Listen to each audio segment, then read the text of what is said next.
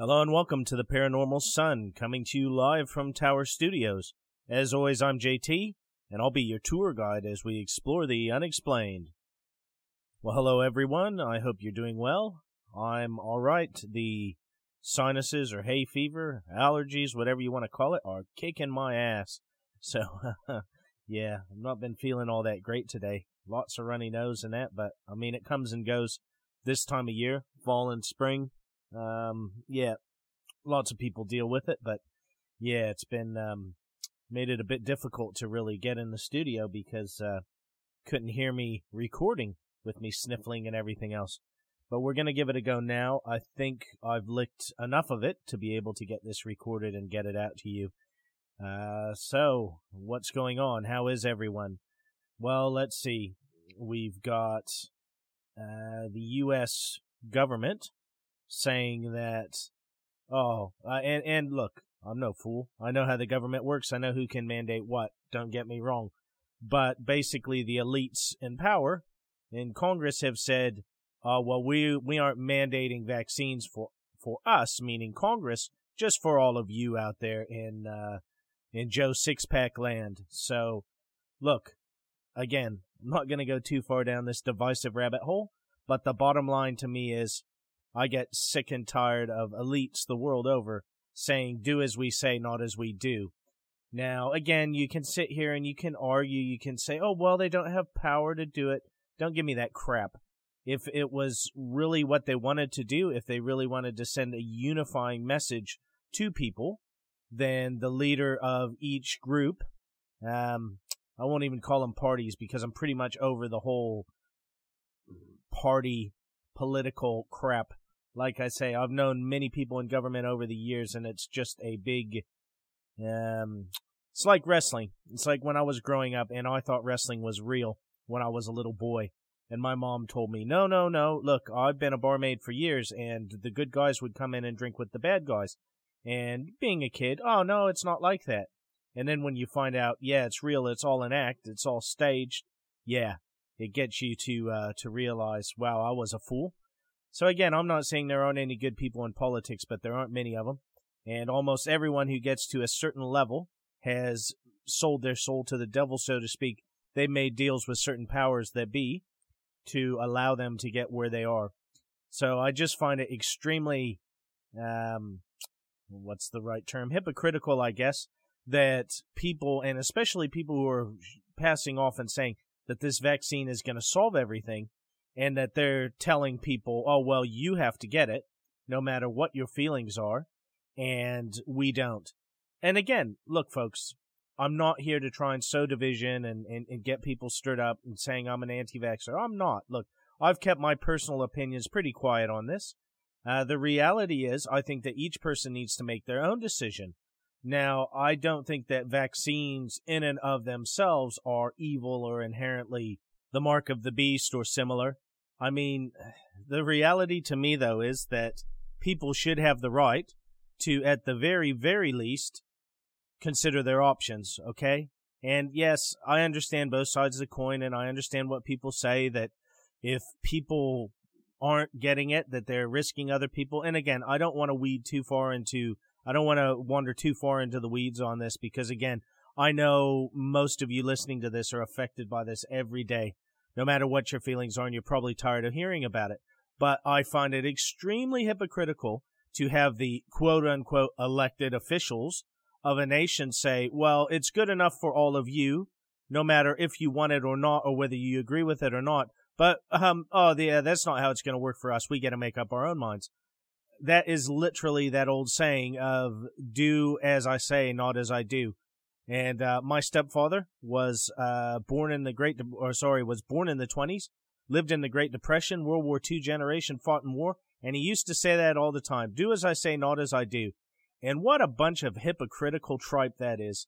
And, and again, like I say, I understand the uh, legislative side of it and everything else.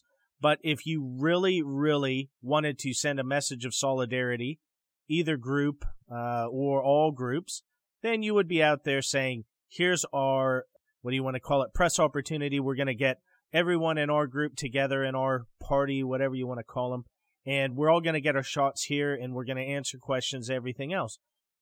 But when you do things like this and you say, oh, well, no, all of you have to get it, but we're not going to get it, you sow division. You sow these people who are saying it's the mark of the beast and, and everything else and, and it's uh, got secret things in it and everything else. Of course, you're gonna you're gonna just fuel that fire.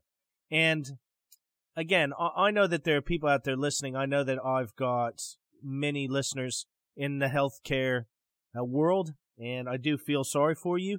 I, for one, look, to me, it doesn't matter at the end of the day what the virus is, whether it was half man created or it was man created or it's natural.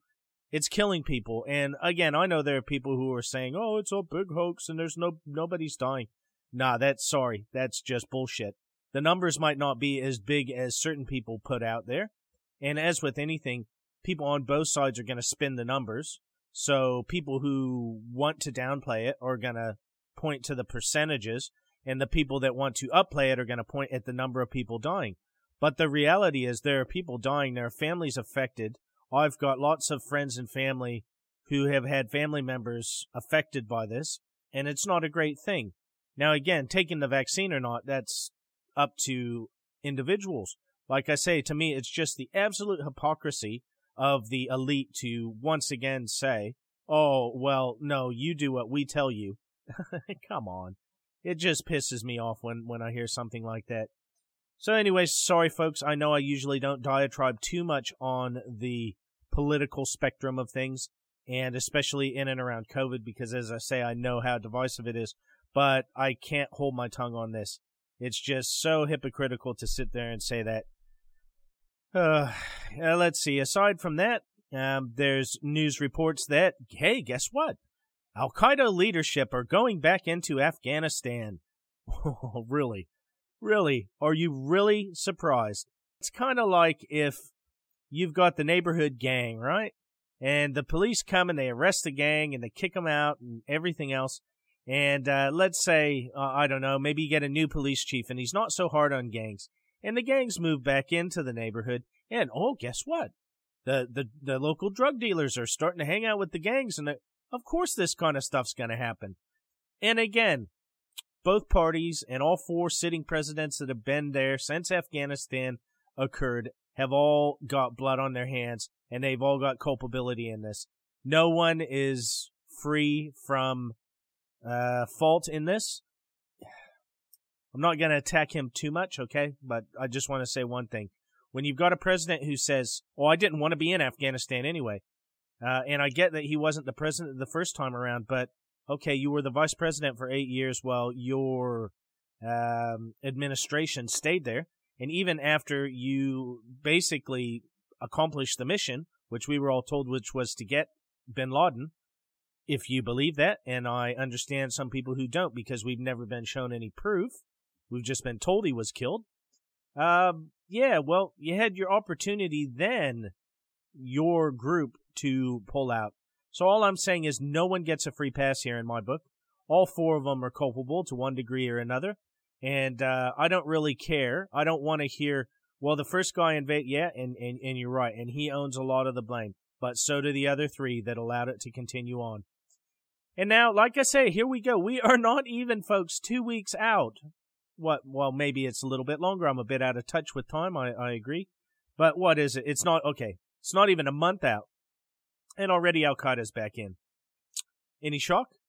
Now, again, I, I do kind of wonder is this been put out there as a boogeyman type thing to say, oh, now we gotta, we gotta go back and do Afghanistan or we got to support Pakistan or again when you've got a country spending more than 50% of the GDP on the military yeah the war drums are always to beat because those defense contractors need to get paid and we need to abandon all of that stuff in Afghanistan so we can build more and make more money now I don't know what the exact number is and I'm not going to take the time to look it up right now but I remember back in school or not long after school reading in the paper, yeah, back then, way way back in the before times when the internet was not good for much.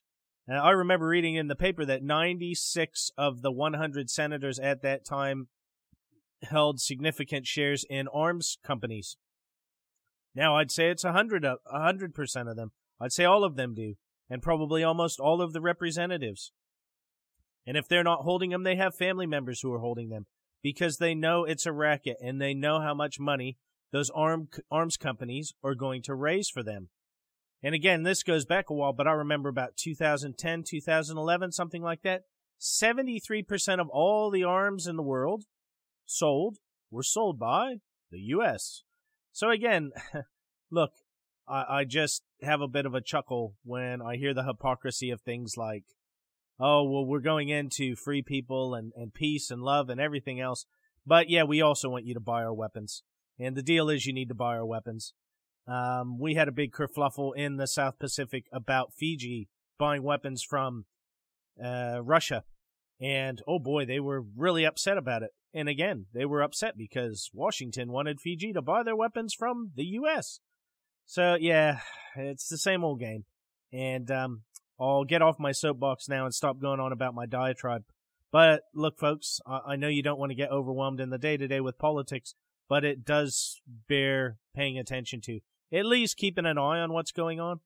Because when you got things like this going on, you got um, you got North and South Korea having a pissing match, shooting off missiles into the uh, South China Sea. You got this news, like I've said about Afghanistan. You got this other news about the the general that supposedly was going was was you know the the the nukes and Trump and all of that.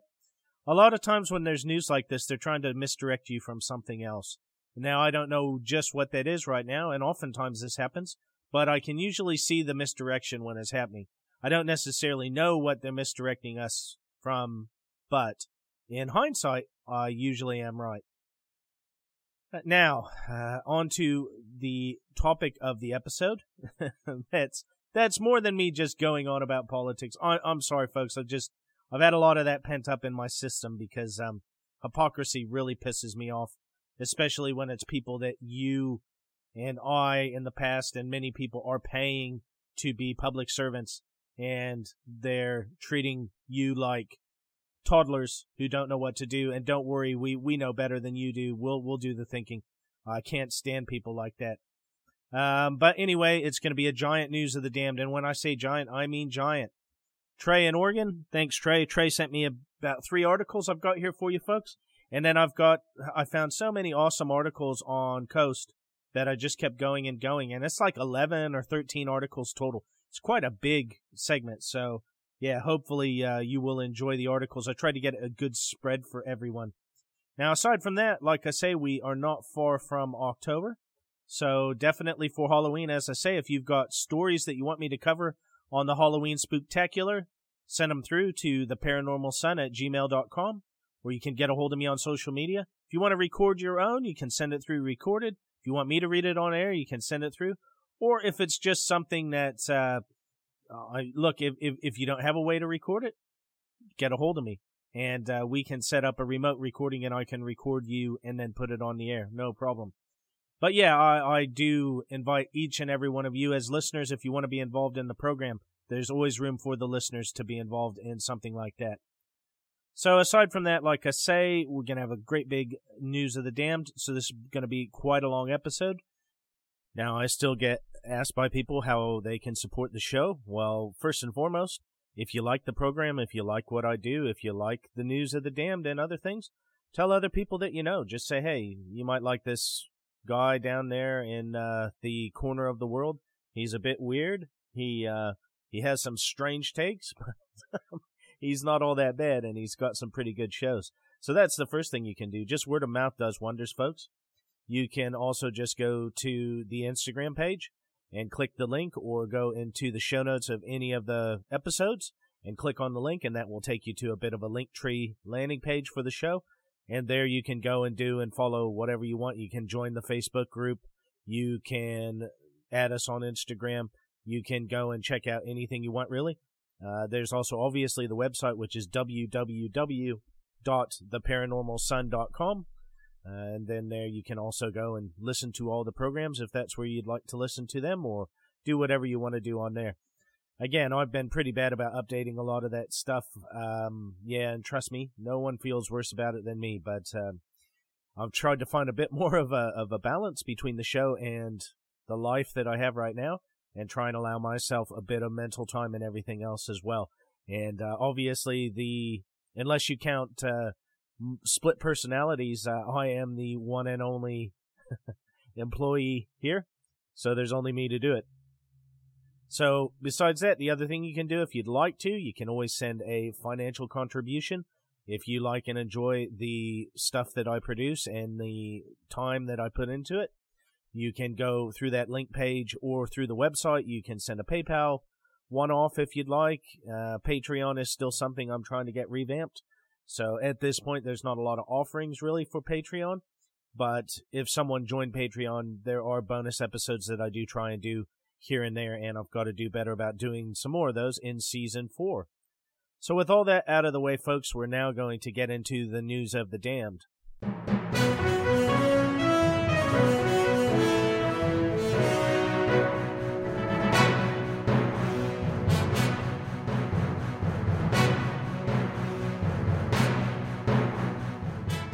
Now, for those of you who don't know, the News of the Damned is an homage to a gentleman from the early 1900s named Charles Fort. Now, Charles Fort was one of the first people who really started collecting and categorizing a lot of the stories and articles in the genre of what we like to call the paranormal, the unexplained, the odd, all of the things that we cover here on the program.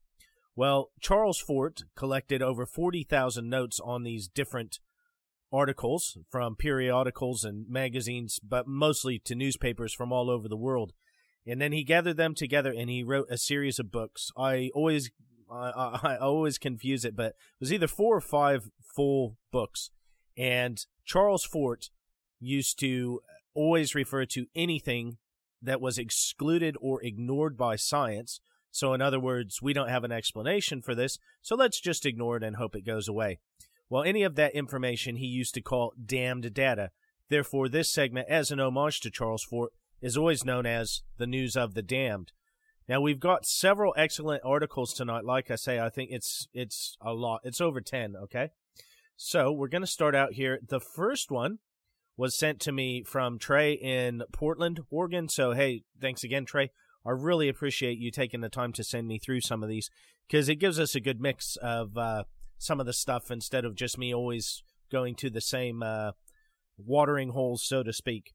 Now, this one is from Live Science, and this one says the weirdest creatures to wash ashore. And for those of you who don't know or don't really follow it closely, there have been lots of really weird and bizarre things wash up on the shores all over the world for the last several hundred years. Now, even in the scientific age, and you know, even in the last hundred, two hundred years, we've had several weird things wash up that we haven't quite been able to explain. Now, we are getting to where with genome sequencing and all of that stuff, it's getting easier to identify some things because obviously what something looks like in its live state and what something looks like when it's rotted and decomposed are two different matters and they look completely different. So having that DNA sequencing makes all the difference in the world. So uh, here we go. It's uh, from this is from Victoria Williams is the writer, and it says a glimpse below the waves can can be like watching a scene from a science fiction movie, filled with bizarre creatures that would look at home in an alien world. Most of the time, these strange animals stick to the murky ocean depths, but occasionally they wash up on land and bewilder beachgoers around the world. Here are some of the weirdest creatures that have washed ashore in the last decade. Giant squid have inspired myths and legends for centuries. Yep, definitely. But a sighting is extremely uncommon. These gargantuan creatures are the world's largest invertebrates and have the biggest eyes in the animal kingdom. Uh, the oft quoted measurement is the size of a dinner plate, their eyes. They inhabit deep water and rarely wash up on land. But in October 2013, a monstrous giant squid washed up on a Spanish beach. The tentacled behemoth measured 30 feet or 9 meters long and weighed 400 pounds or 180 kilograms. That's about the same weight as an adult brown bear. In 2020, an even larger giant squid turned up in Britannia Bay, South Africa. The specimen was remarkably intact and was likely more than 13 feet or 4 meters long and weighed over 660 pounds or 330 kilograms. And the good bit, as you read this article and you scroll down, they've got little videos showing some of these, and there's lots of photos as well. So if you want to see what some of these descriptions look like, there'll be a link in the show notes as always. And I would suggest that you go and check it out if you are curious. Now, the next one says hairy sea monster, and I do remember hearing about this before I was doing the program. Residents of the Oriental Mindoro province of the Philippines were baffled by the appearance of a huge hairy beast in May 2018. Before experts were able to examine and identify the body, onlookers named the 20 foot or 6 meter carcass the globster. As is to be expected of a gigantic rotting sea creature, the smell was pretty staggering. Scientists later explained that the blobby body was probably the remains of a whale, and that the hair like strands covering it were most likely decomposing muscle fibers. The south coast of South Africa became the scene of a watery whodunit in May of 2017, when three great white sharks, I remember this story as well, washed ashore. The puzzling part, they were all missing their livers, and one was missing its heart. Scientists performed necropsies on all three sharks, examining their injuries to uncover the cause of death. Their detective work identified the likely culprit. Orcas, uh, orca whales, killer whales, also called killer whales, are known to attack other shark species and eat their organs, and the shark's injuries were consistent with their handiwork. Livers are a particularly choice snack for orcas because they're filled with fat and rich in nutrients. And then here's the next one here. It says a fisherman found the body of a deep sea anglerfish at Crystal Cove State Park in California in May of 2021. It was a rare find as well as a startling one, since these fish usually lurk in dark water around 3,000 feet or 914 meters below the surface and are kind of spooky looking. Park officials determined that the body was most likely that of a Pacific football fish, a rather light-hearted name for such a frightening fish. The unusual appendage that dangles from the fish's face ends in a bioluminescent bulb which anglerfish use to lure prey through the darkness and into their waiting jaws. And then the next one says a beach full of, of sea potatoes. The beaches of Cornwall in the UK are usually associated with ice cream and seagulls, but in August of 2018, beachgoers were met with a surprising sight. Visitors to Penzance Beach found it covered with tennis ball sized creatures fondly known as heart urchins or sea potatoes. These urchins are covered in short yellow brown spines when they're alive and spend their days buried several inches into the seabed around countries including the UK, Ireland, and Japan. Experts believe the stranding was evidence of a mass mating event gone wrong. Sea potatoes venture out of their burrows to breed. It sounds like uh, the high school prom, eh? A, a mass mating event gone wrong. Well, ours wasn't. uh, yeah, ours was uh, was probably described best in that way but a storm may have killed both the mood and the amorous urchins. Now, oarfish with enormous ovaries. A beach on Catalina Island, California, was host to a rare sight in June of 2015. A huge deep sea oarfish, as the name suggests, these fish usually keep out of sight in deep water. This bleached giant, measuring an impressive 13 and a half feet or 4 meters in length, gave scientists a chance to study the elusive creature and its internal biology. As well as examining its muscles, feeding apparatus, and jelly like bones, the scientists took a look at its reproductive system. There was no doubting the oarfish's sex once they discovered a pair of ovaries that were 7 feet or 2.1 meters long and weighed 24 pounds or 11 kilograms. Decapitated sea lions, and again, I remember seeing this article. Both grisly and bewildering, the appearance of several decapitated Steller sea lions on the shores of Vancouver Island, Canada in 2020 had scientists stumped. At least five headless sea lions were spotted between April and July, some with their clean skulls laid next to their bodies. Now that's really strange. Rather than hungry scavengers, marine mammal experts believe the decapitations were the work of humans. Yeah, I'd think so. Whether someone was killing the sea lions or removing their heads when they were already dead remains a mystery. Now here you go, folks. Thousands of penis fish. And yes, that's that is what it says. In 2019, a California beach became the scene of a mass penis fish mass penis fish beaching. The 10 inch long or 25 centimeter plump and pink marine worm is also known as a fat innkeeper worm. The worm's phallic shape is perfect for a life of building burrows in the intertidal zones and catching food with coughed up mucus net. With a coughed up mucus net. Biologists suspected that the beaching was the result of a storm. Strong winds and waves can shift huge amounts of sand, breaking burrows open and flinging their unsuspecting residents onto a beach. And then sailing sea creatures. Another mass beaching took place along the U.S. West Coast in 2014. The glassy creatures turned out to be by the wind sailors, hydrozoans related to the Portuguese man of war. Yeah, I was going to say I didn't think the Por- Portuguese man of war were on the Pacific coast, but it's a relative. Instead of a sting, the species focuses its efforts on its sail. The structure, made up of a colony of hundreds of small organisms, allows the sailors to travel the waters of the open ocean. A downside of being a living sailboat is propensity to get swept up by storms. Winds likely blew the creatures right up onto the sand, where they left both a strange sight and a strong smell. Fanged cannibal lancetfish, still alive. In May of 2014, beachgoers visited Jennette's Pier in North Carolina. Ah, Lisa, Harry, North Carolina. Came face to face with a scaleless fanged fish. They got an extra fright when the fish turned out to be alive. It was identified as a long snouted lancetfish, an uncommon nocturnal predator that usually stays well away from the shore. The large fangs were used for chomping crustaceans, squid, and fish, including other lancetfish. The stranded fish was released into deeper water, but later turned up on the shore again, suggesting it was too sick to make it back out to sea. Now, mystery decomposing blob. When a 15 foot long sea monster washed up in Maine in July 2018, it had already decomposed so much that it was nearly unrecognizable. One beachgoer described it as a blob and called it pretty gross because of its formidable size. Several people who saw the carcass believed it was the remains of a whale, but experts were adamant that this was no marine animal. It was a basking shark, the second largest shark species on the planet. Its body was no larger than a bulldozer had to be brought in to remove it from the beach. Sorry. Its body was so large that a bulldozer had to be brought in to remove it from the beach. Okay, I'm just a bit confused about what they said here. Several people who saw the carcass believed it was the remains of a whale, but experts were adamant that this was no marine mammal. Okay, mammal. I was going to say, hang on. It's definitely a marine creature.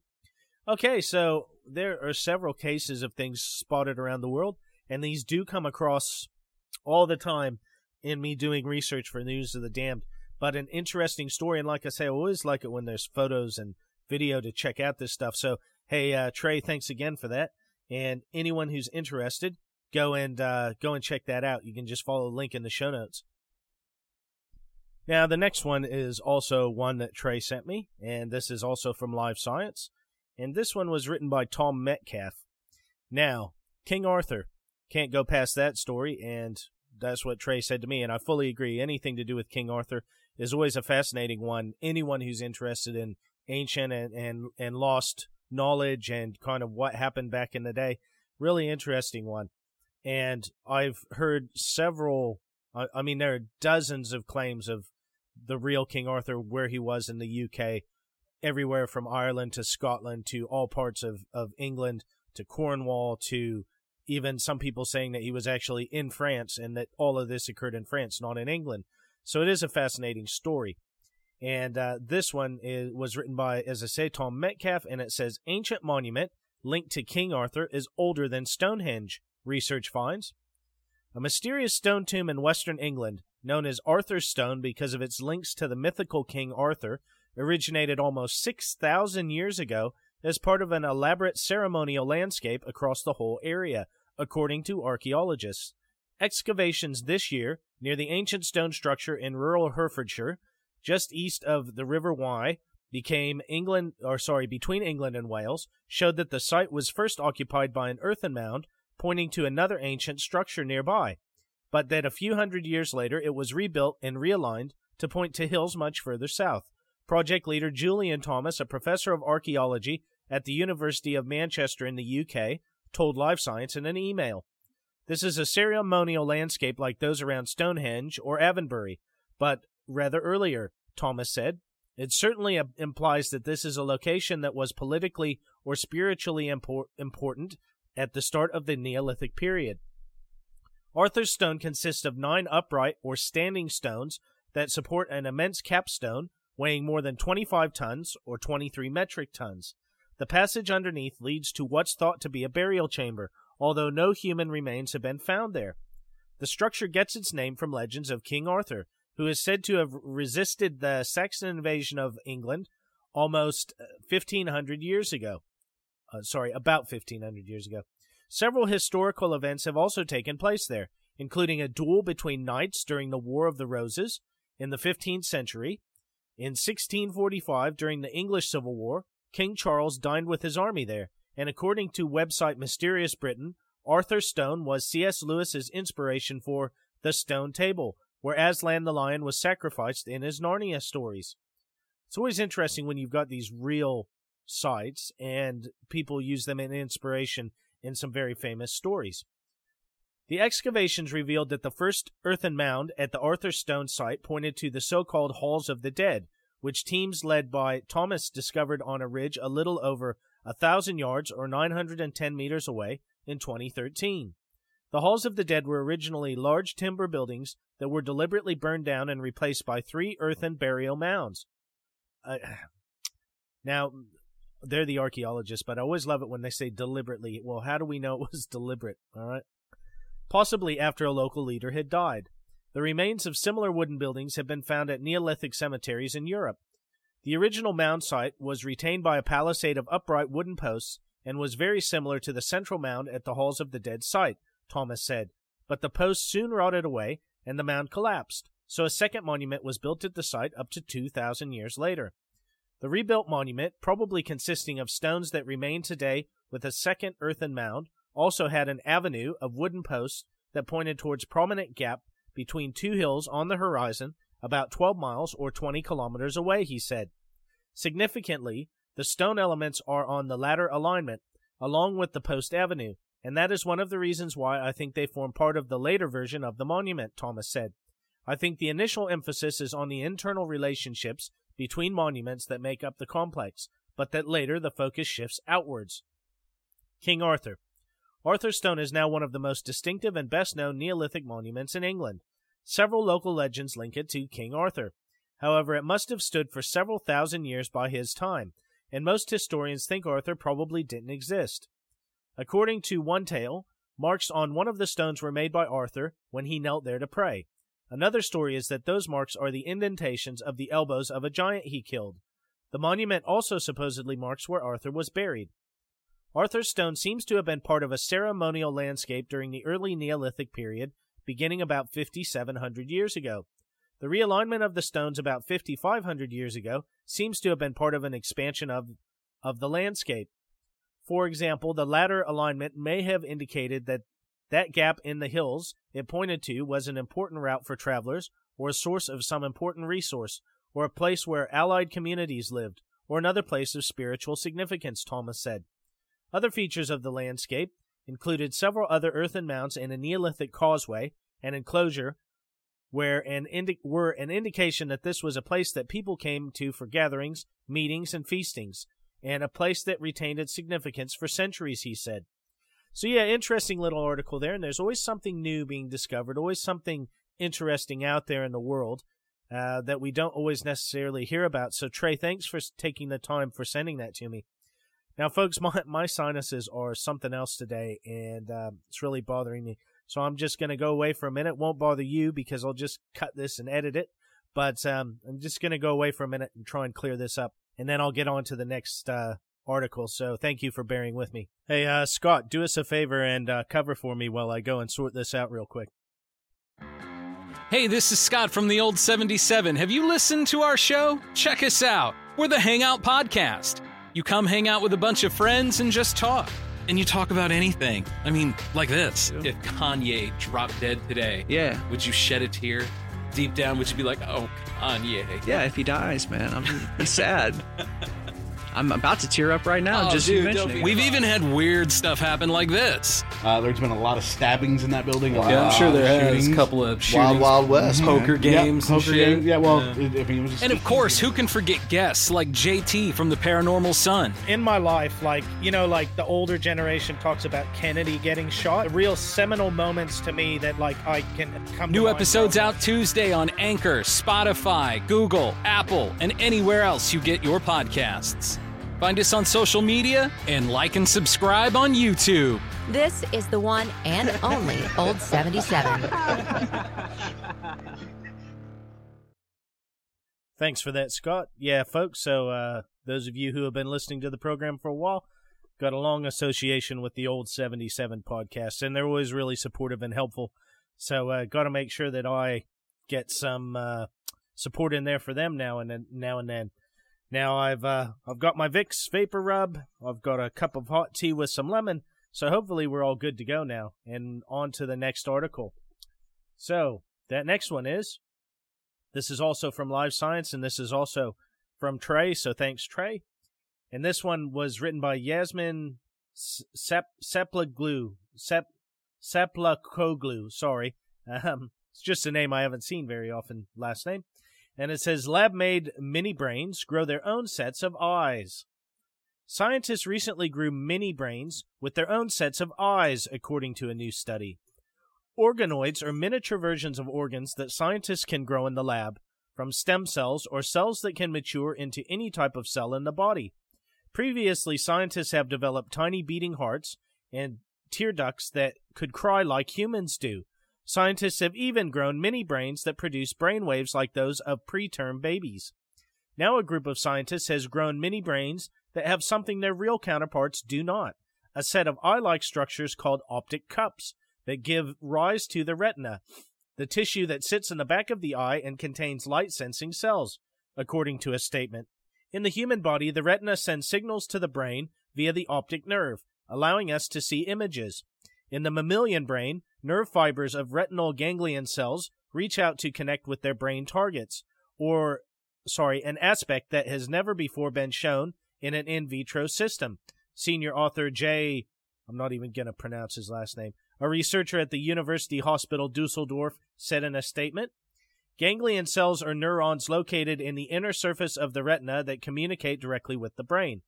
Previously, researchers had grown optic cups individually in labs, but this is the first study that integrated optic cups into brain organoids, according to the statement. Uh, J, G, his last name starts with a G, Go- Gopal Krishnan, I think, and his team adapted a technique that previously developed for turning stem cells into neural tissues in order to create the mini brains with optic cups. Once the stem cells had developed into mini brains, the organoids formed optic cups. The optic cups appeared as early as 30 days and matured within 50 days, a time frame similar to how the retina develops in human embryo, according to the statement. In total, the researchers created 314 mini brains, and 72% of them formed optic cups. The organoids contained different types of retinal cells that formed active neuron networks that responded to light, according to the statement. The organoids also formed lens and corneal tissue. Our work highlights the remarkable ability of brain organoids to generate primitive sensory structures that are light sensitive and harbor cell types similar to those found in the body, Jay said in the statement. Why are scientists growing mini brains like these in the lab? These organoids can be useful for studying human brain development and related diseases. Scientists could use the new organoids with their optic cups to study brain eye interactions during embryo development, Jay said. What's more, they can be used to study retinal disorders and maybe be used to create personalized retinal cells, cell types for therapies.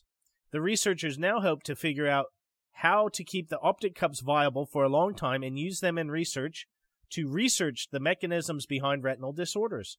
The findings were published August 17th in the journal Cell Stem Cell Stem Cell.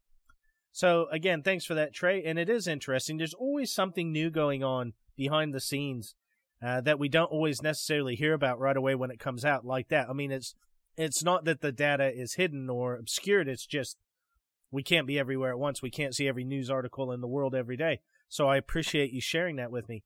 And again, I mean, science marches on. And there are lots of things today that within my lifetime was a death sentence. And now, you know, thanks to science, at the very least, um, they've gotten it to where they definitely extend people's lives by a good good deal. So, yeah, I mean, it's always interesting hearing about these new therapies and these new things going on.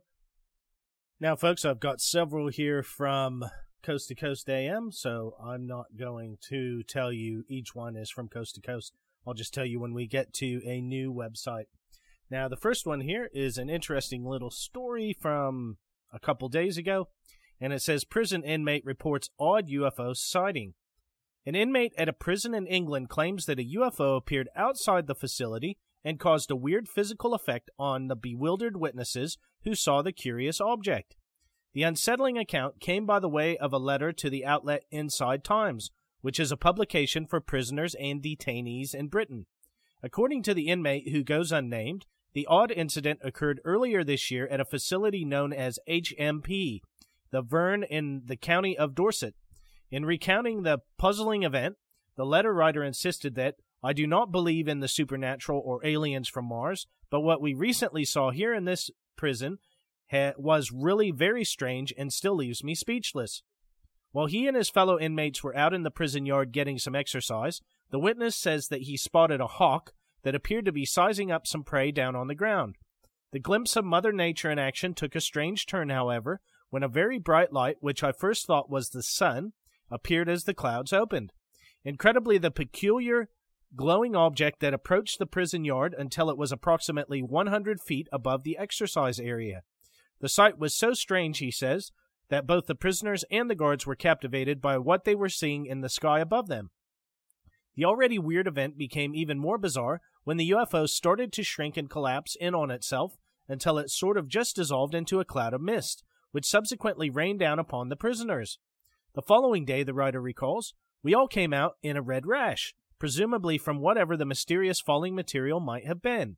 Concluding his account of the case, the man indicated the speculation over the event within the prison has understandably run rampant, with some suggesting that the inmates may have been subjected to some kind of secret weapons test, which is not altogether out of the realms of possibility, considering that the inmates were literally a captive audience.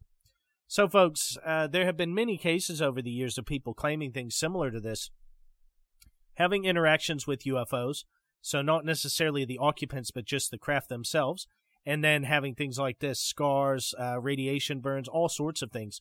So I'm definitely not going to rule that out, and that is very interesting that there were so many witnesses. So it will be interesting to see if more people come out over time and co- uh, collaborate his story, or if it's just somebody wanting to get published in the local um, prisoners and detainees paper.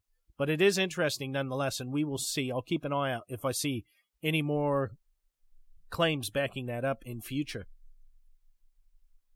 Now, the next one here, I've got a close friend of the audience, one of our chapter presidents in North Carolina, is in the real estate game. So, Lisa, this one's for you. And this one says Haunted house boasting nine ghosts goes on the market in upstate New York. So, you know, usually it's like what? Four four bedrooms, three baths. But what is this? Nine ghosts, three bedrooms, two baths, you know what I mean? is, is that what you put when you put it out in the paper? So it says a residence in upstate New York that is purportedly home to a whopping nine ghosts has gone on the market with a rather weird asking price. According to a local media report, the property known as the Ensslin Mansion is located in the city of Troy. Yeah, I know where Troy is. And has belonged to owner Michelle Bell's family for over a century. A self described empath and intuitive alchemist, she mused that the home has a lot of spirits, it's very haunted, and boasts a wide array of eerie paranormal activity, including strange sounds and unusual incidents involving the lights inside the house. Bell contends that the spirits living in the residence include five members of her family, including her late son, as well as a boarder who passed away at the location, and three yet to be identified individuals. It would seem that she is not alone in her assessment of the home's haunted nature, as it has been thoroughly investigated by various ghost hunting teams and has even been featured on a few cable TV programs devoted to exploring such spooky sites. In recent years, a home in the residence has even been available to rent by way of Airbnb for adventure seeking travelers looking to stay overnight in what very well could be a genuinely haunted house. Those who would rather own than rent are in luck, as Bell has decided to put the Ensslin Mansion and presumably the nine ghosts that call the residence home on the market. Negotiations for the sale may get a bit tricky, however, as Bell's asking price for the home is $444,444, which she explains is a spiritual number that she will not change. She expressed the hope that the residence winds up being purchased by a young couple who will appreciate the unique history of the Ensslin Mansion and, of course, the ghosts that are believed are living there. So she wants about 50000 per ghost. Yeah, I guess if she could prove that the ghosts were there and, and, and she had a bit more details, she might be able to get that. But um, I'd say in the current state in the U.S. Uh, with the pandemic and everything else, it's probably more of a buyer's market than a seller's market. But um, yeah, interesting story nonetheless. None, nonetheless, and Lisa, if you come across any haunted houses that you put up for sale that you represent, you need to make sure you give me the inside scoop so I can cover it here on the air. All right, so there is a link to the local media report, which is from the Times Union local news, it looks like. So if you want to know more, go and check that out. There's some pictures of, I'm just looking at it now. There's a picture of the owner. There's some pictures of the inside of the house. Um, yeah, just a bit more in depth detail if you want to know some more about it. So, yeah. And oftentimes with the coast to coast stuff, that's what I like is that they've got a summary but if you really want to read in depth, then there's there's a link oftentimes to to that uh, media publication. And as always, like I say, there's a link in the show notes if you want to go and check this out. So um, I don't know about you, but um, uh, when I was growing up, I always dreamed of digging up treasure, finding buried treasure. And before geocaching was a thing, I mean, probably 30, 35 years before geocaching was really a big thing like it is now we used to bury treasure. I remember when I was in elementary school, we used to take things like just things like coins and um, uh, like uh, costume jewelry, you know, kind of like pirate treasure. We'd go and bury it, you know, and we'd play like pirates and, and bury treasure. And um, me and my friends actually, uh, as corny as this sounds, I mean, back when I was probably, uh, what, seven or eight, we used to draw little treasure maps and get each other to go and try and dig it up. So this is something that um, a lot of men over the years have probably been interested in, and I'd say there'd definitely be some women as well. But you know, especially boys. Uh, there was a certain time frame in American history where a lot of boys dreamed about finding pirate treasure or something like that, or even kind of stuff from the Civil War. So this one is, is a bit uh, bit disconcerting, and this one is from Pennsylvania, Nate. So if you're listening, make sure you uh, Pay attention. Pennsylvania boy hunting for treasure finds hand grenade in backyard. So yeah, I wouldn't necessarily want to find that treasure. Says a Pennsylvania boy who was hunting for treasure in his backyard over the weekend made a rather unusual discovery in the form of a hand grenade that had somehow gone unnoticed on the property. According to a local media report, the unnamed seven year old and a friend made the unsettling find this past Sunday afternoon in the community of Perkasie, at some point during their search for riches outside the boy's home, they stumbled upon a puzzling box that had been tucked away under some tree branches. In a di- de- delightful display of youthful innocence, the kids noticed there was a crate. The crate was labeled 840 cartridges, 556 millimeter, and took the latter designation to mean there was $5 million inside the box. Uh, no. The visions of an endless supply of candy, toys, and video games made possible by the bountiful discovery soon fizzled when they opened the container and saw a grenade, as well as a few mortar tips, wow, and fuses. To their credit, the kids did not opt to play with the potentially dangerous items and instead told their parents about what they had found. The adults subsequently reported the strange objects to the local police, who arrived on the scene, determining that they did not pose any immediate danger and confiscated the materials. An x ray of the grenade later showed that it was empty, which is very well may have which very well may have prevented the treasure hunt from having a tragic ending. Now, hand grenades just don't blow up, okay? Um, now, if they are rusted and, and they're deteriorated, yes, I guess that the fuse could fire, but you actually have to trigger the hand grenade. So opening the box is not going to make the hand grenade blow up. I'd be much more concerned about the mortar, the mortar. Uh, uh, what does it say here? Uh,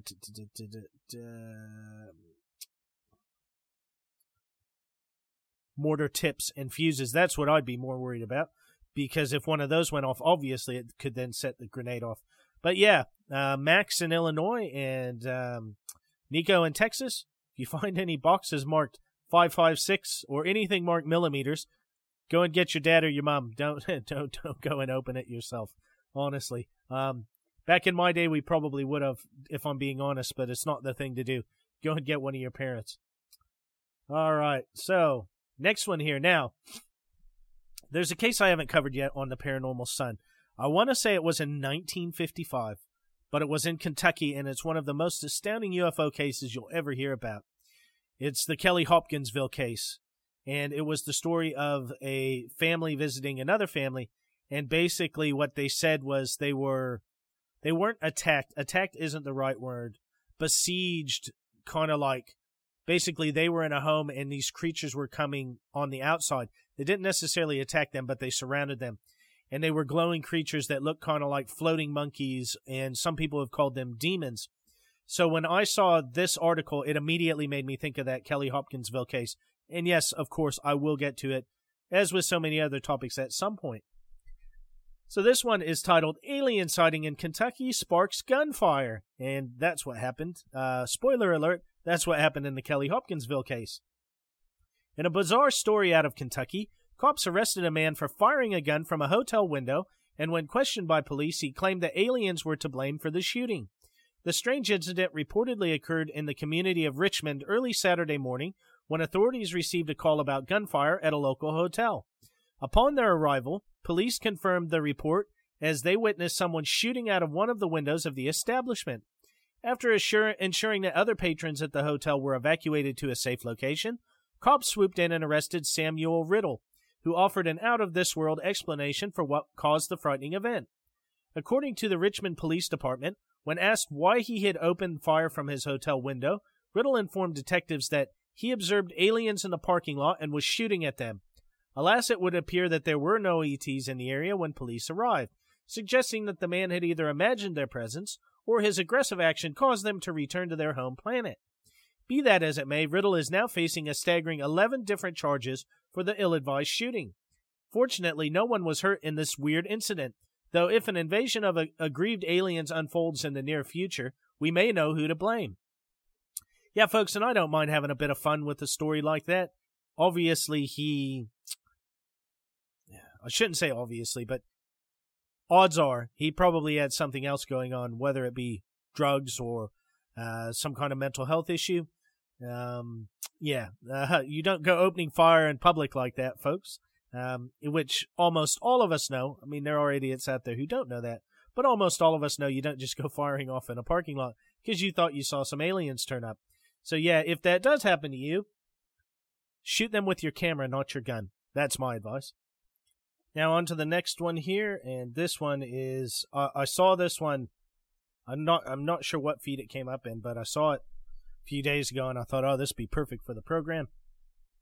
And this one says new bioscience company raises $15 million to revive woolly mammoth.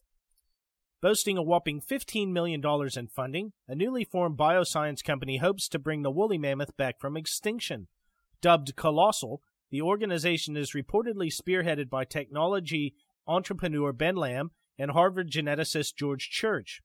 The first stage of the ambitious project will be centered around producing a hybrid creature of sorts, comprised of Asian elephant DNA that has been infused with woolly mammoth genes that are responsible for the animal's iconic hairy coat and bodily characteristics that allow it to withstand freezing temperatures. Ultimately, Church explained, our goal is to make a cold resistant elephant, but it is going to look and behave like a mammoth.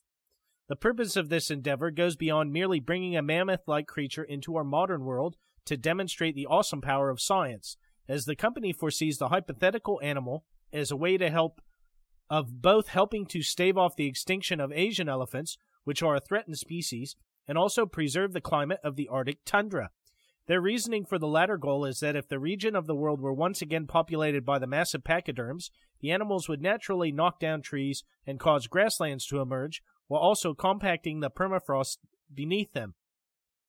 Although Lamm and Church are optimistic about the project and hope to produce the first calves of this proverbial woolly mammoth 2.0 within about six years, experts are understandably skeptical about both the feasibility of the endeavor as well as whether or not it would actually be beneficial in fighting climate change. The scale at which you'd have to do this experiment is enormous, explained evolutionary biologist Dr. Victoria Herridge. You are talking about hundreds of thousands of mammoths, which each take 22 months to gestate and 30 years to grow to maturity. And should Colossal manage to pull it off, ecologists say unleashing a massive herd of the creatures into the Arctic tundra could wind up causing more damage to the region rather than saving it. But it is quite interesting, and I don't know uh, what you know, my friends, as far as mammoths go, but kind of the traditional wisdom was that all the mammoths were wiped out about 14,000 years ago at the end of the last ice age. But they have found out that there were definitely mammoths that survived up until three, I think it was about three or 4,000 years ago, at least on one of the islands in the Aleutian Strait. Um, either I'm I'm not sure if it's uh, in the Bering Strait. I'm not sure if it's on the Alaskan side or the Russian side, but there's an island they found these mammoths, and what they found was over time the mammoths got smaller and smaller because they had less food to eat. So the mammoths that were on the island were more the size of small elephants versus these giant woolly mammoths. And there are rumors to this very day, and there are sightings of mammoths in Alaska, and I would dare say probably in Siberia as well. Now, there are definitely ones thought out of the permafrost, but I mean, there are sightings and there are accounts that I've heard of people actually hearing or seeing these massive woolly mammoths in the wild. So who knows? Maybe they are still out there. And of all the places, places like that, like Siberia and Alaska, they're so uh, lightly populated by humans. You could see something like that. Uh, I'm not sure the exact number, but I would say Alaska, for example, is probably 50 or 100 times less populated by square mile than, say, Washington State or Oregon or Idaho. So, what I'm saying is things like Bigfoot and that, when I hear about cases coming out of Alaska, I think the odds are exponentially much greater that something like that could survive up there versus in the continental U.S. Just because there's so fewer people out there to see it and to encroach into the habitat. And again, it's another thing we will get onto at one point on the show here. We will cover over the woolly mammoths in Alaska and other things in Alaska. Now, the next one here is for Harry and Lisa in North Carolina, and anyone else listening in North Carolina, and anyone interested in archaeology and kind of lost history. New archaeological dig to be conducted at Lost Colony of Roanoke site. A team of archaeologists are set to conduct a new dig at the lost colony of Roanoke site in the hopes of unearthing new clues to the centuries old mystery. The strange disappearance of the British settlement off the coast of what is present day North Carolina back in 1590 has long puzzled historians with various theories being put forward for what became of the community's residents, who abandoned their homes and seemingly vanished without a trace. Fortunately, new insights into the case may soon be forthcoming, as according to a press release, a group of experts will begin a fresh, fresh excavation at various intriguing locations around the site. The Promise Project will be conducted by the First Colony Foundation, which is a group of archaeologists devoted to studying the strange story of the lost colony, working in conjunction with the National Park Service, which oversees the historic site. Researchers plan to dig in one location known as the Science Workshop, where evidence of metalworking from the time of Roanoke has previously been found.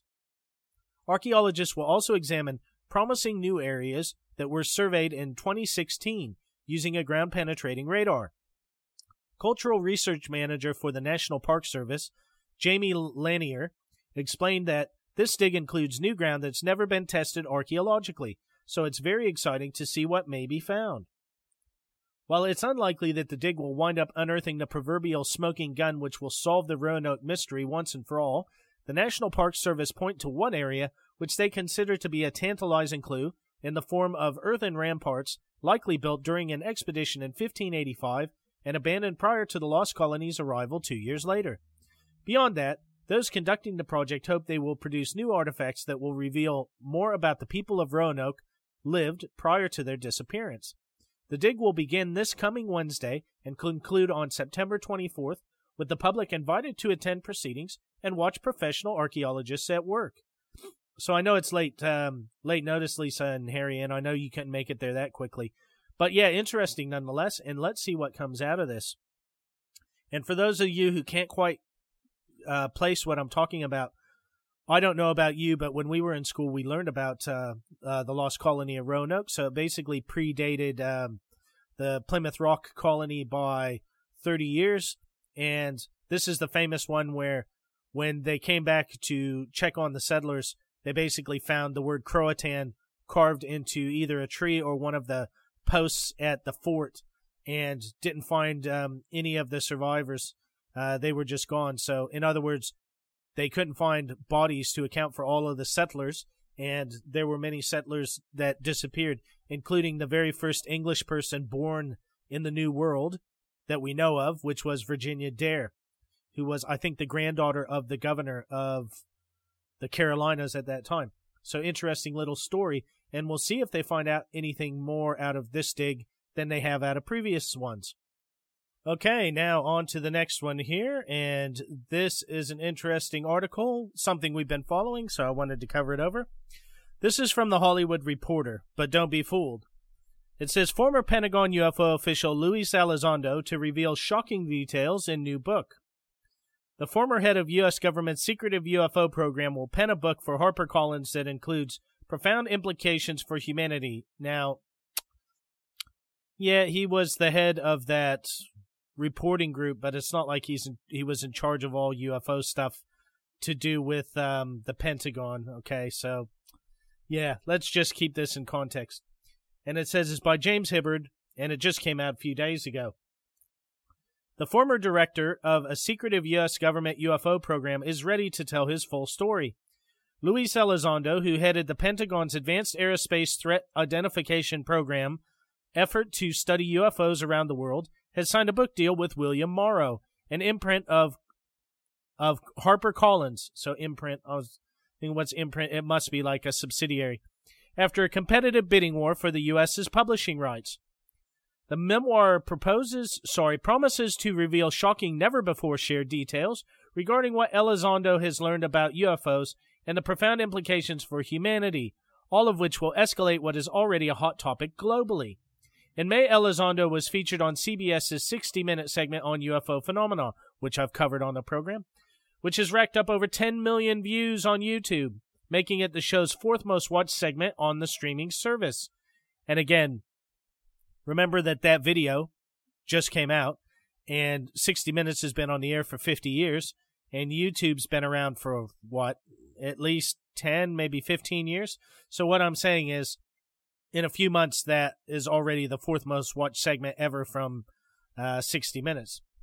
Former President Bar- uh, Barack Obama added on the Late Show in May, "What what is true, and I'm actually being serious here, is that there are footage and records of objects in the skies that we don't know exactly what they are.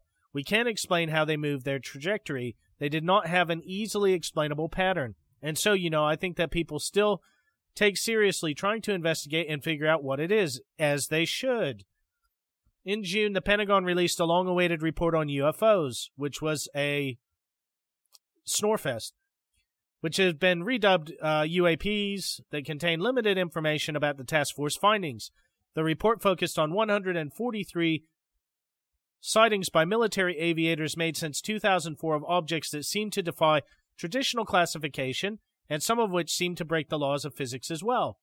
The report offered five possible conclusions about what objects could be that range from the ultra mundane, birds, plastic bags, to the rather worrisome, top secret technology from U.S. adversaries like Russia and China, to the rather eyebrow raising other. Most significantly, to UFO buffs, the report did not rule out aliens and concluded more study was needed. Said Elizondo in a statement, the American people now know a small portion of what I and my po- colleagues in the Pentagon have been privy to. That these UAPs are not secret U.S. technology. Again, I'd argue with that, but anyway. That they do not seem to belong to any known allies or adversaries, and that our intelligence services have yet to identify a terrestrial explanation for these extraordinary vehicles. This conversation is only just beginning. Elizondo was a former U.S. Army counterintelligence special agent and helped hunt drug traffickers, terrorists, and spies. In 2008, he was asked to be part of the Advanced Aerospace Threat Identification Program. A lot of it's just stuff I've already covered over.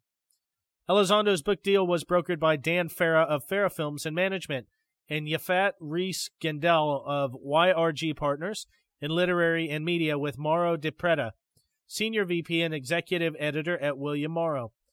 So take it for what it's worth, but yeah, he's going to write a book and he's going to tell us what's really going on. But again, I've heard this so many times in ufology over my life. I don't get excited until something is actually there. So we got two more articles here, folks. One is kind of short, but it's a pretty cool little cryptid one out of Australia, so I wanted to cover it. I've got more and more Australian listeners and lots of you who wonder what goes on in Australia and New Zealand. I like to cover it for that as well. And then the last article is specifically for Chris and Max in Illinois, but it is for everyone else as well, of course, and I'll explain that shortly. I'll just get through this cryptid one. So this is from unexplainedmysteries.com. And again, folks, I'm sorry, my uh, my hay fever and my asthma are, are really pay, uh, taking a toll today. So uh, sorry that uh, I'm a bit um, rushing through some of these articles. Missing persons eaten by Yowie. Hunter claims, and this was just, again, just a few days ago this came out, 12th of September. One Australian man is absolutely convinced that the Yowie, Australia's answer to Bigfoot, is the real deal. He's not the only one, I can tell you. Although encounters with large bipedal hominids are mostly associated with North America and the Himalayas, stories of such creatures have been reported for hundreds of years in countries all over the world, including Russia, China, and even Australia, where it is known locally as the Yowie. For years, Yowie hunter Jason Heal has been scouring the wilderness around Perth. So, Perth is in Western Australia, folks. If you look at Australia and you've got the right side of the map and that big pinnacle at the top, that is uh, where New South Wales and Queensland and the Gold Coast is. On the opposite side towards India, that's where Western Australia is. Uh, sorry. Um, anyway, let's see. Get back to it. In search of evidence, that could prove once and for all that this elusive hominid actually exists. Co founder of the Yowie Research Group, he and his colleagues have amassed a large collection of sighting reports, photographs, and audio recordings captured in the country's huge national parks. He also claims to have witnessed Yowies with his own eyes. I recently saw Yowies running at superhuman speeds north of Bullsbrook, he said. I believe there is a population of Yowies all around the outer suburbs, including Mundaring, so he means outer suburbs of Perth. Serpentine Dam, and Lake Gnangara. I think they go to pockets of bush near people and use bush corridors, but because they are moving in early hours of morning and are incredibly quick, people never really see them. When it comes to concrete physical evidence, however, Heal maintains that these elusive hominids are intelligent enough to conceal anything that might give away their existence. He even believes that some of those who encounter them end up becoming their lunch. There are lots of people who go missing in the bush, and the cases remain unsolved, and it is usually put down to homicide, he said. But I think some of these are the work of Yowie. Look, I'm glad he did say some of, because um, the reality here is that the outback is a very dangerous place. I think Australia is home to something like four of the top 10 most venomous snakes in the world. So there's lots of things out there that can kill you, and unlike here in New Zealand, where we don't have a lot of predators, there are lots of things that will come along and eat your corpse. So I would say that the mass, vast majority of people who go out there and die probably die of something like exposure, a heat stroke, or being bitten by a snake, and then they're never found because predators come and eat them. But um, yeah, it, it is interesting nonetheless. He seems to be looking at it fairly levelly, so he's not making extraordinary claims, I don't think. And uh, yeah, interesting little one. Now, I've got one more here. I know I said that that was the last one, then one more. But I've got one more. This is from the same site, from uh, Unexplained Mysteries. Now, uh, Trey sent me another article that I didn't cover over, uh, and But I found a very similar article on this website, so it'll basically have the same basis. I just forgot about that other article, so I do want to cover that right now. So I'm just going to cover that and then we'll get into the last article and I'll explain to you about it and why it's specifically for Max and Chris, but for all of you as well. So this one is about one of the more contentious topics in the cryptid world, which is Bigfoot. And I had to cover this one because it says muscular Bigfoot caught on camera in Idaho, and they never say where in Idaho. So it uh, says so. This was on the first of September. Footage has emerged online showing a large bipedal ape-like creature, or is it a man in a suit? We've seen a fair number of videos over the years purporting to show evidence of Bigfoot, a large ape-like hominid creature that is arguably the world's most ubiquitous cryptid. Ever since the infamous Patterson Gimlin footage, however, it has been difficult to know whether a lot of these recordings are of a genuine animal or of someone mucking about in a costume. The latest example comes courtesy of YouTube channel NVTV, which presents the clip, which lasts only a few seconds, as an incredible muscular giant shaped Sasquatch filmed in Idaho. Very little is actually known about the video or where it came from, and there doesn't seem to be an explanation for why the person who recorded it stopped filming after such a short period of time. The video caption notes that the level of detail presented in the suit makes it unlikely to be a hoax. However, without additional background information, it's impossible to say what's going on. And then there's a link to the footage. I've watched the footage, but it's really short, like they say. It's like maybe a second at most, a second or two.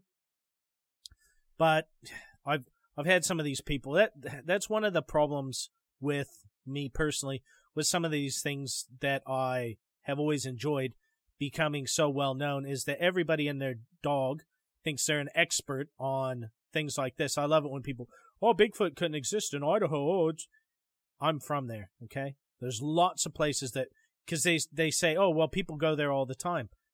There's lots of forests in that, not only national forests, but there's just forests there, and in uh, Washington State and Oregon and Montana, and then down into Colorado and Wyoming and into BC and Alberta in Canada and right on up to Canada. And if these creatures are some type of primate, they're probably intelligent to cover their tracks pretty well because people, oh, well, you would have come across them, blah, blah, blah. And guess what? There's lots of stories of people coming across them. Just because you don't find a city or you don't find dead bodies doesn't mean it's impossible. Does do I think that every Bigfoot sighting is real? Of course not. But at the same time, I don't think that every person who says they're a doctor online is a doctor. So of course you've got to take some of it skeptically.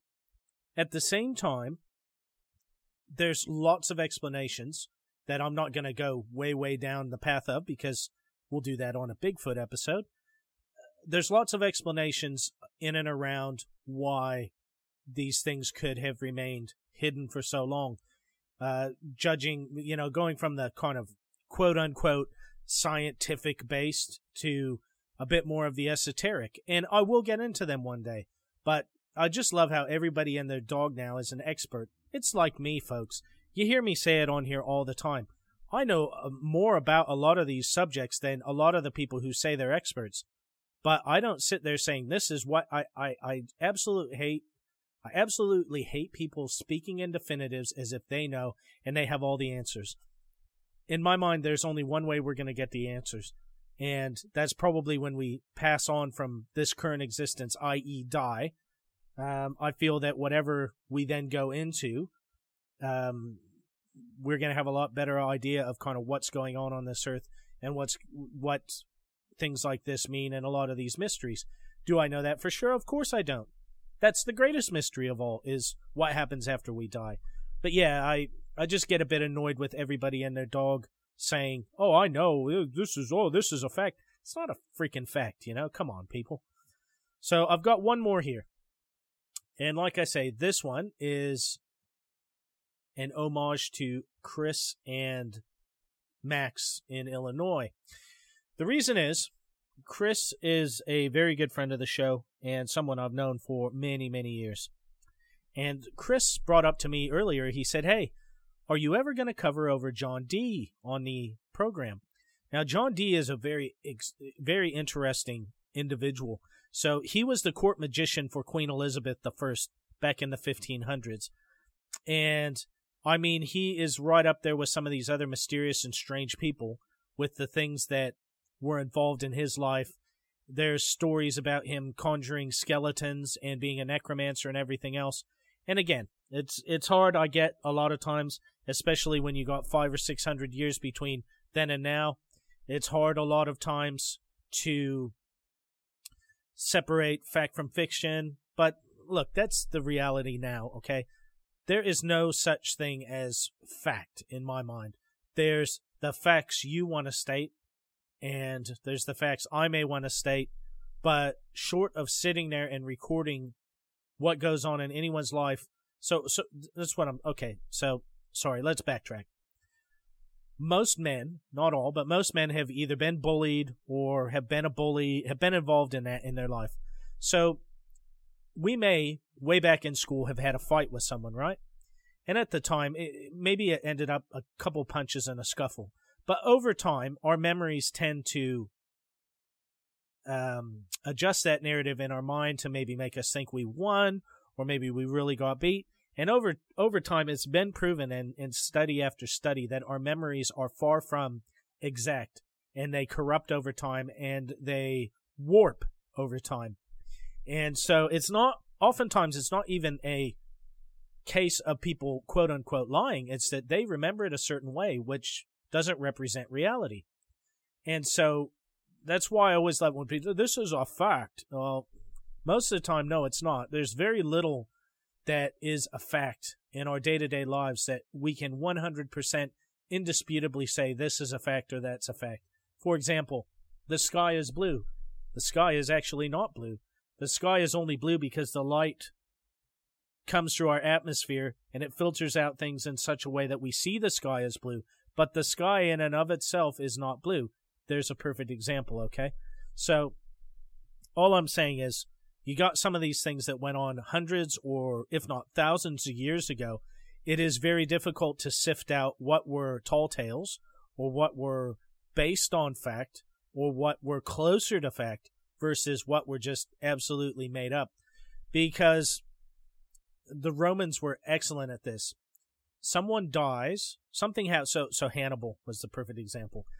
Hannibal had his wars against Rome. He dies. They paint him as the ultimate vil- villain and like the ultimate boogeyman that was going to destroy all of civilization. And of course, Hannibal was far from that. He was just the enemy to the Romans. So that revisionist history has been going on for thousands of years. Anyone who thinks that this is a current thing, it's no, it's not. It's been going on for thousands of years.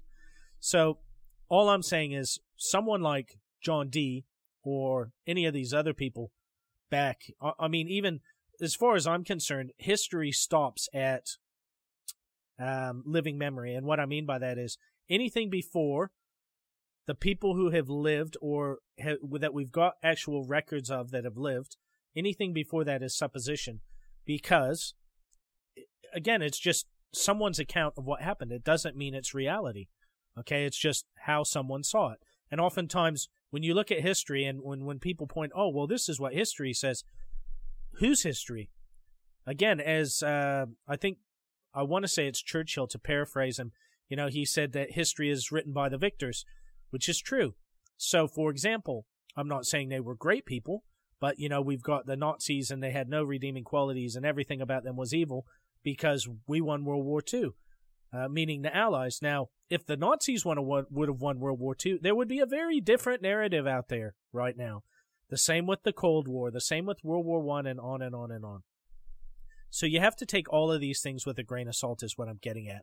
You can say this is probably fairly close to the truth, but facts and no, it's not facts, okay? The only facts are in living memory that we can prove now. Anything before that are dates in a book or things that people have written in a book. And obviously that's always a rolling number. So like now there's no one alive that remembers the American Civil War. There's no one alive, my understanding is, that fought in World War One. There may be people who remember it, but they weren't involved in it. Um, and it won't be too long, and we'll be up to that with World War II. So, John Dee is a really interesting character, and I will definitely be doing at least one episode on him. I'd like to slate it into season four, but I don't want to promise you that we'll definitely do John Dee. But this article should definitely whet your appetites. And magic, British empires, colonialism, history, all of that kind of stuff. Yeah, this is something I think that will interest a lot of you. So this is from Big Think. And it was written by Frank Jacobs, and again, just came out last week. Did dark magic conjure up the British Empire? Esoteric evidence points to a ritual performed by Queen Elizabeth's court ma- magician, John Dee. An unremarkable stone circle in Mudchute Park is said to have a wild and dark history. Legend has it that this is where John Dee used magic to conjure up the British Empire. As incredible as that sounds, local geography provides some circumstantial evidence. The British Empire was not founded, it was conjured up by John Dee, Queen Elizabeth I's court magician. There are two versions to the tale.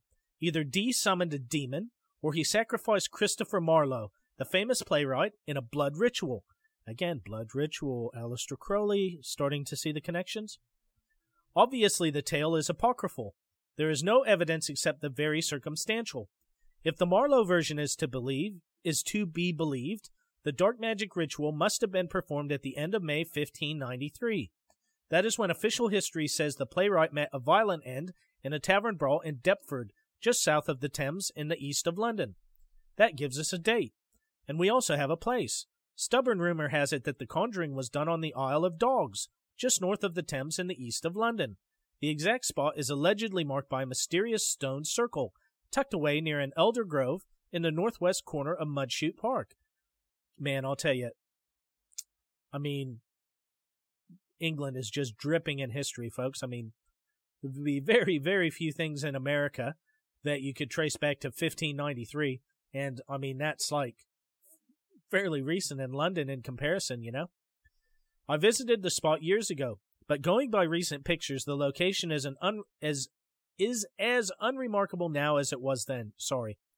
There is neither a signpost pointing to the circle nor any explanation of why it is there. It's just there. Only when you start researching some of the more esoteric aspects of local geography and folklore do the pieces fall into place. Literally, the stone circle sits on a line that connects a great number of locations with specific significance.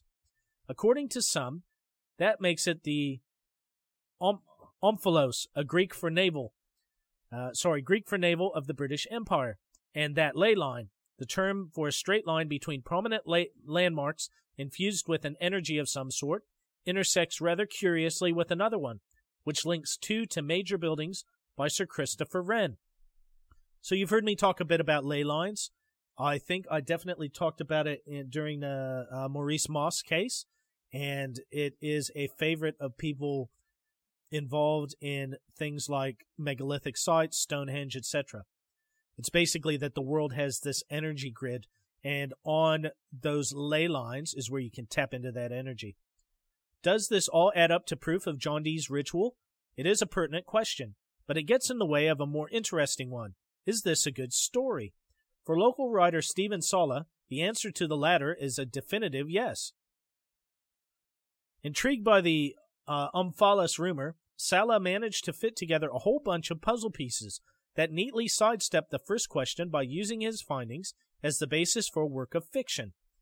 In 2019, he published, with Tony Lee and Marilla Malova, Dark Lines of London, a comic book that turns the Omphalos mystery into a time traveling adventure story that scans like an action packed Hollywood blockbuster. Sala is indeed reworking his story for the screen. The following is an interview that I conducted with Sala. It has been lightly edited for clarity, style, and grammar.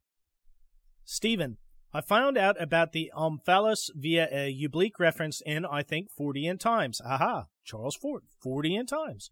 How did you find it? About 10 years ago, I stumbled across a story about it on the front page of a local newspaper. I've not seen the article before. If anybody has, or sorry, article since, if anybody has, let me know. But my interest was piqued. Gradually, I found out more about John Dee, about the Omphalos, and about others interested in the same thing. John Dee is the key figure. What is his significance? John Dee was Queen Elizabeth's chief scientist and magician. There was not that much difference between the two roles at that time. He was the first to translate Euclid's works on geometry into English, but he also had an actual crystal ball. You can go you can go see it at the British Museum. Because he stood on the border between science and magic, Dee was a peculiar and important figure. It was rumored that he had a hand in creating the sudden violent storm that wrecked the Spanish Armada. Shakespeare, a contemporary, supposedly modeled Prospero from The Tempest on John Dee. Around Dee's time, there was a secret society called the School of Night, which met to discuss science. Known members included Sir Walter Raleigh, Francis Bacon, and Christopher Marlowe. Dee's name is not mentioned, but I would be very surprised if he was not a member. That society plays a crucial role in our book. Both in the story and in real life, Dee was an advocate for Britain's expansion into the New World. He said it was the Queen's birthright. He also was the first to coin the term British Empire. Perhaps he took it upon himself to create the physical conditions for the creation of that empire, establishing the, the Omphalos as its magical center. And as your research shows, the Omphalos is not an isolated point. There is no official explanation as to who built the circle or why. What is clear, though, is that it is on a ley line that connects a number of significant sites in East London, from Queen Mary's College at Mile End in the north to All Saints Church at Blackheath in the south. And if you extend it thousands of miles further north, it passes through the area, now in Canada, where the British were looking for the Northwest Passage. At that time, finding that fabled waterway to Asia was more important to them than actual colonization. So I'm sorry, I, I haven't been doing the best at saying the questions and then their answers. So, so this is the question here: What are those sites and how are they significant? And here's his answer: To the north, the line passes through St. Anne's Limehouse, one of six churches designed by Nicholas Hawksmoor, and in fact, right through a mysterious pyramid standing just outside the church building. Its purpose is unknown. It is not a tomb, and it has the wisdom of Solomon carved into it. Heard me talking about uh, the wisdom of Solomon and Solomon's seal during the uh, Boleskine House episode, folks. So, yep, tied in again. To the south, the line passes exactly between both wings of the old Royal Naval College, right on the south bank of the river in, Green- in Greenwich. It is on the spot where once stood Placentia Palace, the birthplace of Elizabeth I. A bit further south, it passes through the Queen's house. The line crosses the prime meridian right next to Greenwich, uh, Greenwich Observatory, where the meridian was established. It touches the statue of General Wolfe, who defeated the French at Quebec and won Canada for the British. Also quite remarkable, there are two working nuclear reactors on this line, a few miles apart, one either side of the Omphalos one for research at Queen Mary's College, which was moved to Stratford in the 1980s until it had to move from there as well to make way for the Olympic Park for the 2012 Games. The other one was at the Old Royal Naval College for training nuclear submarine crews. That one was decommissioned in the mid 1990s. The locals never even knew there was a nuclear reactor beneath their feet. Ironically, that was about the time the local left-wing council had declared Gren, uh, Greenwich a sorry Greenwich a nuclear-free zone. So here's the question. But how does all of this tie into John Dee? And here's his answer. The title of Dee's key work, Monas Hieroglyphica, is also the name of a symbol he devised. That symbol can be seen along the ley line. Also key to Dee's thinking is the Vesica Piscis, a symbol from Euclidean mathematics, not unlike the early Christian ichthys sign that stands for both fish and woman. Yeah, I was going to say pis- piscis is uh, fish in Latin, I think. I know uh, pesca in uh, Italian is fish, and uh, pesco and uh, Italian and Spanish. So I, I knew that had something to do with fish. Now, exactly in the circle formed by the Monas uh, Hieroglyphica stands a statue of a woman holding a fish. That's interesting. The woman looks straight down the ley line. The fish is looking due south, right at another Hawksmoor church across the river, St. Uh, Al- Alfeges in Greenwich. The terrain, uh, okay, question. The terrain at Mud Chute Park is much higher than it was in Dee's time, so the Omphalos is much more recent than Dee's time. Answer. Back then, that part of the Isle of Dogs was swampland, an excellent place to do magic. As the park's name suggests, the land here was leveled up with mud dug up a bit further north to create London's docklands, so the stone circle is actually several meters above the location where Dee supposedly perform, performed his magical ritual. Um, Question. That which must mean that Answer. Some people remembered what had happened here and cared enough about it to commemorate the spot. Perhaps the secret society that created the Omphalos is still around to guard it.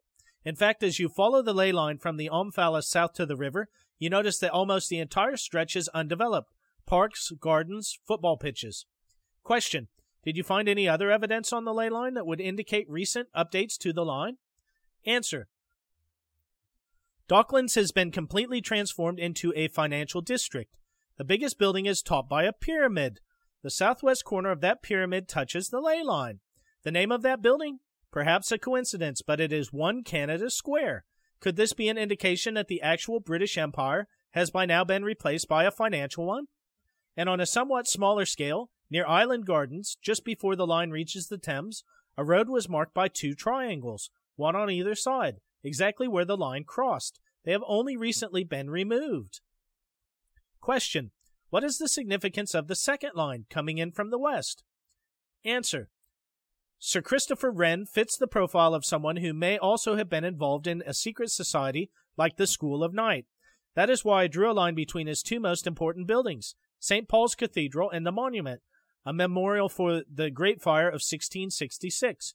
A dome and a pillar representing the female and the male principle, as you also find in other world cities like Rome or Washington, D.C., which has the Capitol building and Washington Monument. Well, if you continue that line further east, it intersects with the Omphalos line exactly at the statue of the woman and the fish. Question. You have unearthed the network of remarkable connections. But what do they mean? Answer. For the uninitiated like us, it's hard to know, and purposely so. Not coincidentally, the very last line of the Monas Hieroglyphica reads, Here the vulgar eye will see nothing but obscurity and will despair considerably. Question. Will we ever find out? Answer. After we published Dark Lines of London in 2019, a public information sign was put up on Blackheath Common near All Saints Church. By the way, a late 19th century map clearly indicates the church has 666 seats. A curious number for a Christian congregation, to say the least, uh, especially built uh, back then. The text acknowledges that the church is built on a grand axis. To my knowledge, that is the first public acknowledgement of the ley line. I like to think that maybe someone is responding to the publication of our book. So, yeah, folks, interesting little article there. And yeah, something else. Um, John Dee is a fascinating fellow, as I say, and these kinds of things where you've got actual history tied in with um, suppositions and uh, theories, and yeah, it's always fascinating. Uh, but as the old saying also goes, oftentimes truth is stranger than fiction. So we'll see in future if we find out more about that. I'm sure I'll find some stuff that I dig up when we get to that John Dee episode. And Chris, thanks so much for suggesting that. I hope you really do enjoy that article. And uh, yeah, we'll keep our eyes out for more John Dee stuff in the future. Well, folks, uh, thank you for listening in. I hope that you've really enjoyed this. I mean, it's basically a full length episode.